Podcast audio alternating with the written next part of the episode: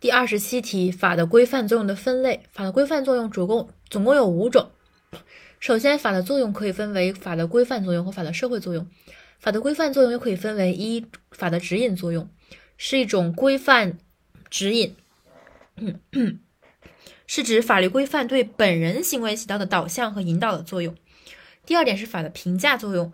法的评价作用是指法作为人们对他人行为的评价标准所起的作用，它可能会分为效率性评价和舆论性评价，它的形式有专门评价和社会评价。第三点，法的预测作用。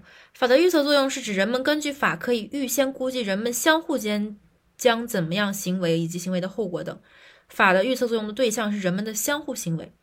第四点，法的教育作用是指通过法的实施使法对一般人的行为产生影响，这种作用的对象是一般人的行为。一方面，它的它对于法违法行为人的制裁会对于其他一般人来起到一个警示和警戒的作用；另一方面，通过对合法行为的保护，对一般人的行为可以起到一个表率和示范的作用。最后一点，第五点，法的强制作用是指法可以用来制裁、强制、约束违法犯罪行为，这种作用的对象是违法犯罪者的行为。